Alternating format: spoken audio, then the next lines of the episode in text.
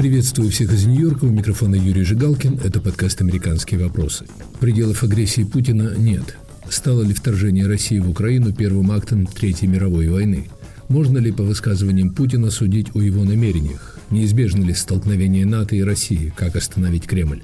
С историком Юрием Фельштинским мы обсуждаем его книгу «Взрывая Украину. Возвращение российского террора и угроза Третьей мировой войны», написанную совместно с украинским историком Михаилом Станчевым, выходящую в конце июня на английском языке в британском издательстве Gibson Square Books.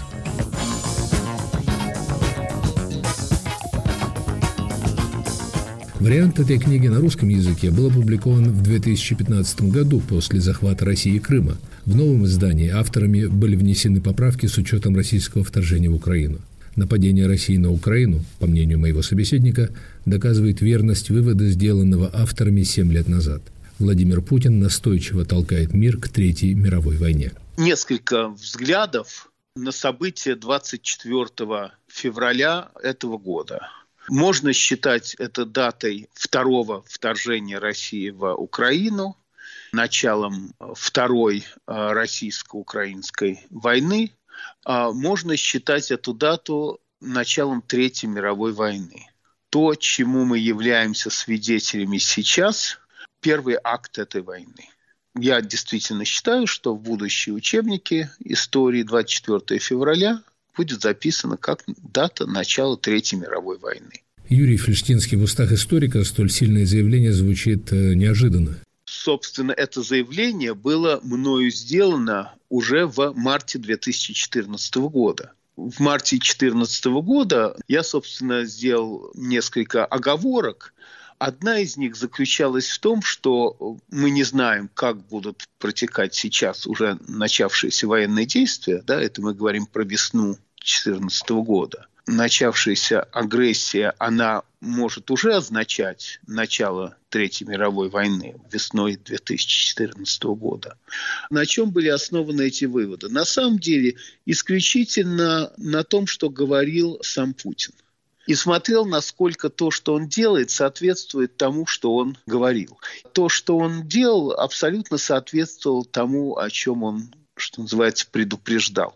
Он предупреждал нас об этом не потому, что он честный политик, да, который хотел играть по-честному, а потому что основная задача речей э, Путина была получить то, что он хочет через блеф, через шантаж, как он сам говорил, вполне эмоционально, искренне эмоционально, да, что я хочу, чтобы нас услышали. А то, что он хотел, чтобы услышали, заключалось в следующем, что если вы нам не отдадите все, что мы хотим без боя, мы начнем войну. Это та дорога, по которой он шел. Вот начиная с 2007 года, через Грузию в 2008, через март 2014 в Украине. Дошел он до нее, наконец, к 24 февраля этого года. Конечно, можно надеяться, что война, которая началась, она ограничится Украиной, и, в общем-то, вся остальная Европа может спать спокойно. Но я думаю, что это очень легкомысленный подход, и что такого сценария не будет. Что в вашей интерпретации его высказываний и заявлений хочет Путин?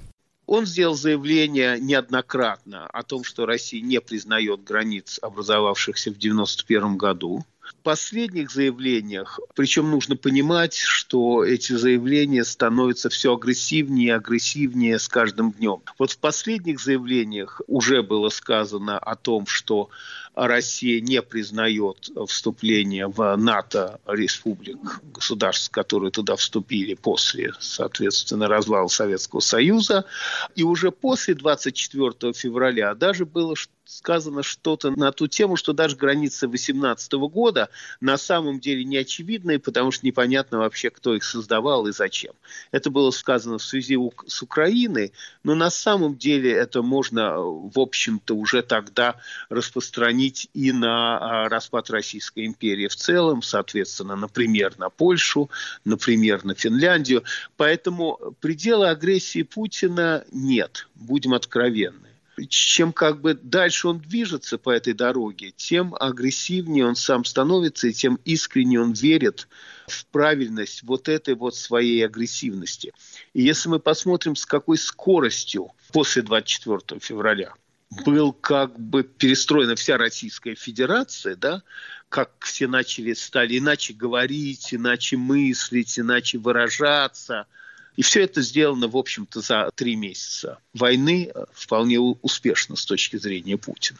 Вы в своей книге делаете, я бы сказал, сенсационные предсказания о том, что Путин намеревается разместить на территории Донбасса тактическое ядерное оружие с тем, чтобы угрожать Европе. Из чего вы исходите в этом своем прогнозе? Это основано исключительно на том, что мы слышим от российского руководства и применительно к ядерному оружию еще и от э, Лукашенко. 5-6 марта была сделана целая серия официальных российских заявлений о том, что по имеющейся в России информации Украина работает над производством ядерного оружия. Это откровенная ложь. Тем не менее, совершенно понятно, что эти заявления, которых было много в те дни, ставили перед собой целью создать некую почву, с одной стороны, для утверждения о том, что в Украине есть ядерное оружие, и, соответственно, в рамках превентивной борьбы с грозящей опасностью Россия наносит а, ядерный удар – либо, поскольку я далек от мысли, на сегодняшний день я далек от мысли, что Путин будет наносить ядерные удары а, с территории Российской Федерации, идея заключается в том, чтобы наносить эти удары либо с территории оккупированной же Украины, Донбасса, либо из Беларуси чтобы, соответственно, ответные удары были направлены по Беларуси, ну и, например, по Донбассу. Я не думаю даже в этой связи, что оставление Белоруссии формально независимым государством – случайность, потому что на самом деле ничто давным-давно уже не мешало Путину аннексировать Беларусь.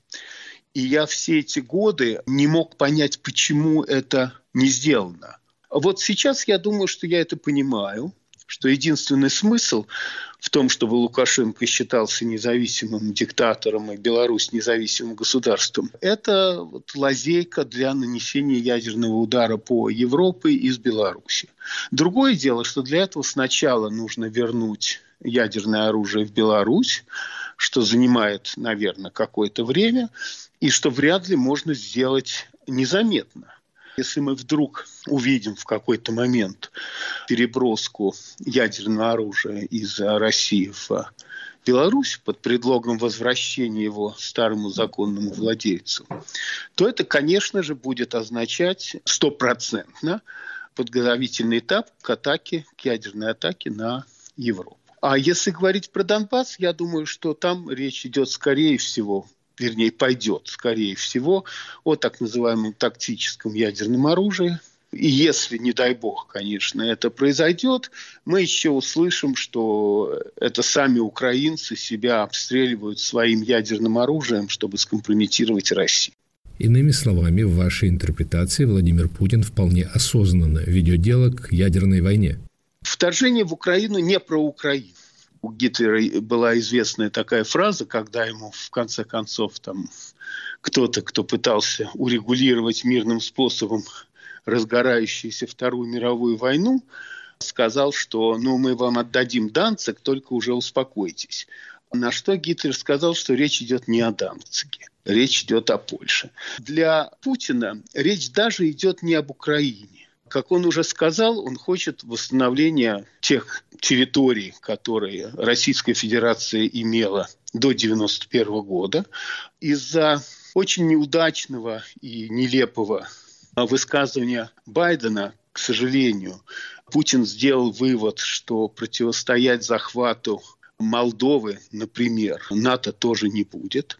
Поясните, о каком заявлении президента Байдена вы говорите? В общем, президент США решительно осудил поведение России и бросил немало, так сказать, персональных обвинений в адрес Владимира Путина. Он, условно говоря, там в день номер один вышел и сказал, что НАТО будет защищать каждый инч территории стран НАТО что было очень немудро делать, потому что, во-первых, всем стало понятно, что Молдову никто защищать не будет, что, соответственно, Украину никто защищать не будет. В тот момент еще как бы никто не, не сообразил, что Финляндия со Швецией тоже не входят в НАТО, и по смыслу заявления Байдена их тоже никто не будет защищать, да?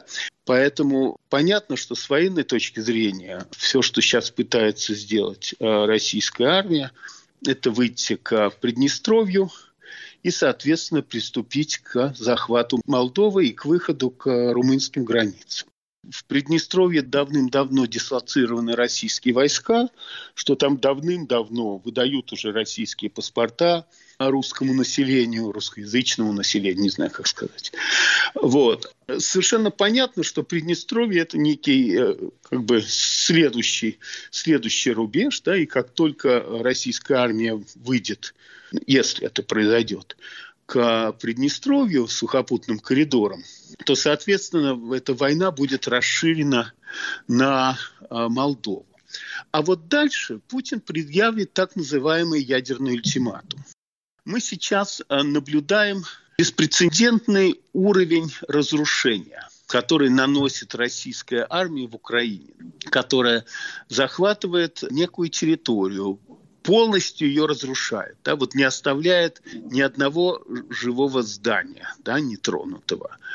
С точки зрения победы в войне, да, вроде бы это очень невыгодная тактика, потому что, ну, в конце концов, предположительно у Путина не должно было бы быть задачи победить в разрушенной пустующей земле. На самом деле он преследует немножко другую цель. Путину очень важно показать другим, что будет с ними, если они не сдадутся. Вот украинцы не сдаются – мы их изничтожим. Молдаване не сдадутся, мы их изничтожим. А вот дальше дойдет, как я уже сказал, до э, Прибалтики, потому что она уже неоднократно, многократно всеми на свете названа как следующий объект захвата. Значит, как мы уже видим и знаем, сухопутной армии у, у России для войны с НАТО нет. Но у Путина есть ядерное оружие – и это то, что мы увидим и услышим угрозы о том, что он его применит. Я далек от мысли, что ядерная конфронтация начнется между Москвой и Вашингтоном. На сегодняшний день, по крайней мере. А вот то, что из Минска будут э, запускать ядерные ракеты по Европе, вот это я вполне вижу. То есть вы считаете, что безумная, на взгляд нормального человека, идея использования ядерного оружия может в действительности быть не столь же безумной с точки зрения Путина, который, как выразилась когда-то Ангела Меркель, живет в другом мире? У него свой мир, так же, как свой мир был у Гитлера, свой мир был у Сталина. И э, самое главное, я думаю, что ответ на вопрос, безумец он или не безумец, здоров ли он психически, нездоров, абсолютно не меняет ситуацию, не улучшает ситуацию, не упрощает ситуацию. А поскольку у нас нет задачи вылечить Путина, да, у нас же есть задача как бы победить его в уже начавшейся войне то вопрос о том, э, безумец он или нет, сумасшедший или не сумасшедший, пусть это потом этим занимаются там историки, психологи, но, но уже потом. На данный момент я думаю, что Путин далек от мысли, что это будет э, термоядерная война между Москвой и Вашингтоном. Я думаю, что сценарий у Путина в голове совсем другой, что после того, как все увидят, на какие разрушения способна российская армия, после того, как все увидят, что российская армия абсолютно все равно, сколько она теряет при этом своих людей. После того, как все увидят, что Россия готова нажать ядерную кнопку, все наконец сдадутся. А вот если не сдадутся, то тогда придется нажать ядерную кнопку. Просто, как я уже сказал, я думаю, что эта кнопка будет нажиматься по маршруту там, Минск, Варшава или Минск, Вильнюс а не по линии Москва-Вашингтон. Мы вернемся к разговору с историком Юрием Ферштинским. Оставайтесь с нами. Привет, я журналист «Радио Свобода» Александр Гостев, который побывал почти в 70 странах. Там везде и всегда происходят интереснейшие события, влияющие и на нас с вами. Как именно? Об этом подкаст «Атлас мира». Я делаю его вместе с моим коллегой Ярославом Шимовым, знатоком Европы. Слушайте и подписывайтесь в агрегаторах подкастов в Apple, Google, Spotify и в других приложениях.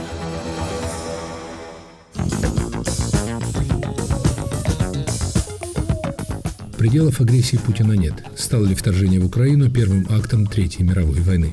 С историком Юрием Фельштинским мы обсуждаем его книгу «Взрывая Украину. Возвращение российского террора и угроза Третьей мировой войны».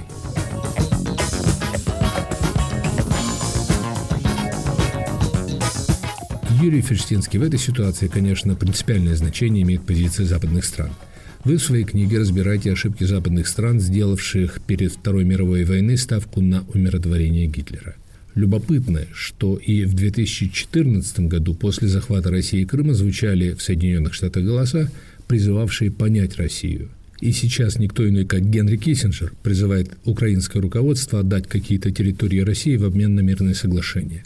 Мне вспоминаются неожиданные тогда для меня слова историка Ричарда Пайпса, который говорил мне, что он был против приема Польши в НАТО, поскольку это будило фантомные страхи России. Пока Украине оказывается масштабная поддержка и деньгами, и оружием, но в Кремле наверняка надеются, что в какой-то момент Запад попросту утомится от этой войны и Украину оставят один на один с Россией. Обоснованные надежды, как вы думаете? Запад во многом циничен, во многом беспринципен. Тем не менее, отдадим ему должное, этому Западу. В конце пути он находит правильное решение. Вот Англия с Францией, как мы знаем, много сделали для того, чтобы спровоцировать Гитлера на те захваты, которые он начал осуществлять и много лет осуществлял вполне удачно. Тем не менее, ну, даже отбросив сейчас в сторону факт, что Франция капитулировала в 1940 году, тем не менее Англия билась с Гитлером один на один. Да, и еще, кстати говоря, в тот период, когда Советский Союз был тоже на стороне Гитлера, и выдержал эту схватку. Америка два с лишним года не входила во Вторую мировую войну тем не менее, э, в конце концов вошла. То есть Запад раскачивается очень медленно. В этом плане я бы считал, что то, что мы видим сейчас, это скорее пример стремительной реакции на происходящее. Пайпс оказался исторически неправ, потому что если бы Польша не была в НАТО, она бы уже подверглась агрессии. Агрессии не подверглись на данный момент только те страны, которые успели войти в НАТО. Потому что Грузия подверглась агрессии, Украина подверглась агрессии, ну и Молдова давно подверглась агрессии, потому что войска российские в Приднестровье находятся без приглашающей стороны. Да? То есть их молдавское правительство туда не приглашало. Поэтому совершенно понятно, что единственный источник стабильности в Европе сегодня против агрессии. А агрессия исходит, как мы уже очевидным образом понимаем, от России. Это НАТО. Можно ли ожидать, что НАТО будет бездействовать? А я думаю, что ожидать этого не следует, потому что вижу я, НАТО не бездействует, а активно готовится к неизбежному военному столкновению. Это то, что вижу я, опять же, как историк, как наблюдатель со стороны. Неизбежному конфликту НАТО с Россией э, не хотите сделать оговорку? Я думаю, что неизбежному, в том смысле, что НАТО готовится к неизбежному столкновению. Потому что если столкновение неизбежно, то к нему не обязательно готовиться. То, что мы видим, это подготовку на, на всех фронтах к неизбежному столкновению с Россией, которая уже начала агрессию повторяю, конечно, всем очень хочется, чтобы эта война не расширилась за пределы Украины чтобы возник некий там афганский сценарий, допустим, да, когда украинцы воюют с россиянами, а американцы поставляют оружие украинской стороне. Но я не думаю, что этот сценарий возможен, я его не вижу. Я считаю, что все будет развиваться намного более драматично и стремительнее. чем это было для Советского Союза в Афганистане и, соответственно, для, для Афганистана в годы советской оккупации. Санкции, которые вводятся, а, интересны не только тем, что они как бы имеют очень такой широкий характер, да, то, что их вот вводят абсолютно все на самых разных уровнях, разные страны, разные организации, разные бизнесы. Но интересно даже не, не то, что вот этих санкций очень много, а то, что ведь на самом деле эти санкции, они, конечно, являются наказанием для Путина и для Российской Федерации, безусловно, и бьют по российской экономике, но ведь на самом же деле есть еще и вторая сторона этих санкций. Ведь санкции – это же еще и подготовка как бы Европы к тому, чтобы разорвать окончательно с Россией абсолютно все отношения. А это нужно делать только в одном случае, если начинается война. Поэтому я и считаю, что это подготовка НАТО к полномасштабной войне с Россией. Но при этом нужно заметить, что традиционно западные демократии чурались войны и начинали решительные действия только будучи объектом нападения. Так что как раз позиция президента Байдена, который говорит, что мы будем защищать только территорию стран НАТО, вполне в духе такого подхода. Ну, как, в каком смысле вы правы, да? Я уверен, что это то, что в книжке должно прозвучать, да, что фронт этой войны будет расширять не НАТО, и не Украина. Фронт этой войны будет расширять сам Путин. Вот точно так же, как вы правильно сказали, да, что Гитлер же начал военные действия против стран Западной Европы. Вроде бы никто его на это особо не, не толкал. На расширение войны, фронта войны, пошел сам Гитлер. Точно так же и здесь. Прерогатива начала военных действий целиком и полностью э, и была, и есть э, в руках Путина. Ведь не Украина же напала на Российскую Федерацию, а Российская Федерация на Украину. Не Молдавия войдет в войну, если такое случится, а Путин нападет на... И то же самое будет затем со странами Балтии, да, если мы станем свидетелями следующего этапа этой войны и превращения ее назовем это, в гибридную термоядерную войну или ограниченную термоядерную войну. А я не знаю, какие слова придумает Путин. Наверняка он что-нибудь придумает. Но суть в том, что для того, чтобы это не произошло, НАТО, конечно, обязано вступить в эту войну уже Сейчас на территории Украины пока термоядерное оружие не переброшено в Беларусь. Не знаю, считаете вы так или нет, но из вашей книги, да и из того, что вы говорите, следует, как мне показалось, неизбежный и неприятный вывод, что Путин неостановим, по крайней мере, теми способами, которым сейчас прибегает Запад. Несмотря на санкции, несмотря на потери в Украине, несмотря на экономические проблемы дома, он будет пытаться идти вперед и вперед до победы или полного поражения в этом смысле он неостановим, но это не, не Путин. Мы не затронули еще одного важного момента, который всех волнует. Насколько все может измениться, если Путина завтра ум... сметут, если он завтра умрет, или еще что-нибудь в этом роде. А я считаю, что, к сожалению, ситуация много как бы серьезнее что речь идет не о Путине, речь идет о как бы, корпорации чекистов, да, которые управляют России. И на самом деле вот этот вот план, можно даже добавить безумный план захвата мира руками чекистов, он очень старый. Это как бы план, появившийся в декабре 17 года, тогда, когда была создана э, ВЧК Дзержинским. Поэтому все, что делает Путин, это реализовывает вот этот вот старый-старый-старый план. Мы просто его знали замешанным на коммунистической идеологии под названием «Мировая революция».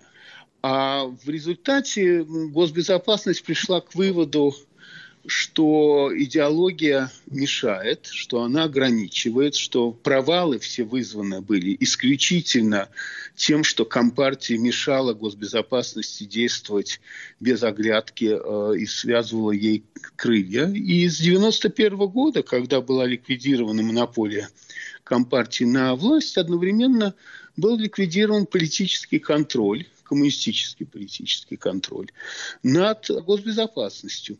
И вот с 91 года она находится в свободном плавании. И вот сейчас, наконец-то, это с их точки зрения, все уже были созданы ими же условия, захвачена власть в России, взята под контроль экономика, взята под контроль армия, что очень важно, потому что в случае России мы имеем дело не только в ситуации, когда ядерной державой управляет госбезопасность. Мы имеем дело с ситуацией, когда впервые армией огромной державы управляет госбезопасность. Поэтому там стоят вокруг этого столика с ядерной кнопкой, стоят люди давным-давно готовые потягаться с Западом. И да, не, побоявшиеся начать с ним ядерную войну, потому что именно так они хотят войти в историю. Победившие Запад и не побоявшиеся начать ядерную войну. Хорошо, а поражение в войне в Украине остановит Путина, как вы считаете? Украина не может победить в этой войне без прямого вмешательства НАТО. Вообще война, которая ведется на чужой территории, не может быть в каком-то плане проиграна Путиным, потому что поскольку ему все равно, сколько людей гибнет в этой войне, а обычно же государство любое нормально исчисляет все-таки победу и поражение с точки зрения гибели людей, а для Путина этого фактора нет. Поэтому ему все равно, сколько народу гибнет. А разрушения все производятся на, на территории Украины. Поэтому с точки зрения российского обывателя, в конце концов, он вообще последствий этой войны не чувствует и ее не видит.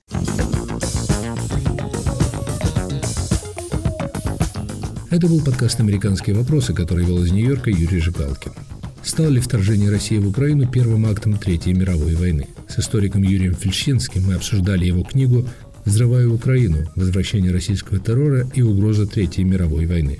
Слушайте нас в эфире на сайте Радио Свобода, на YouTube, на всех доступных вам подкаст-платформах. Подписывайтесь на «Американские вопросы» на iTunes, Google Podcasts, оставляйте свои комментарии в аккаунтах Свободы и в социальных сетях.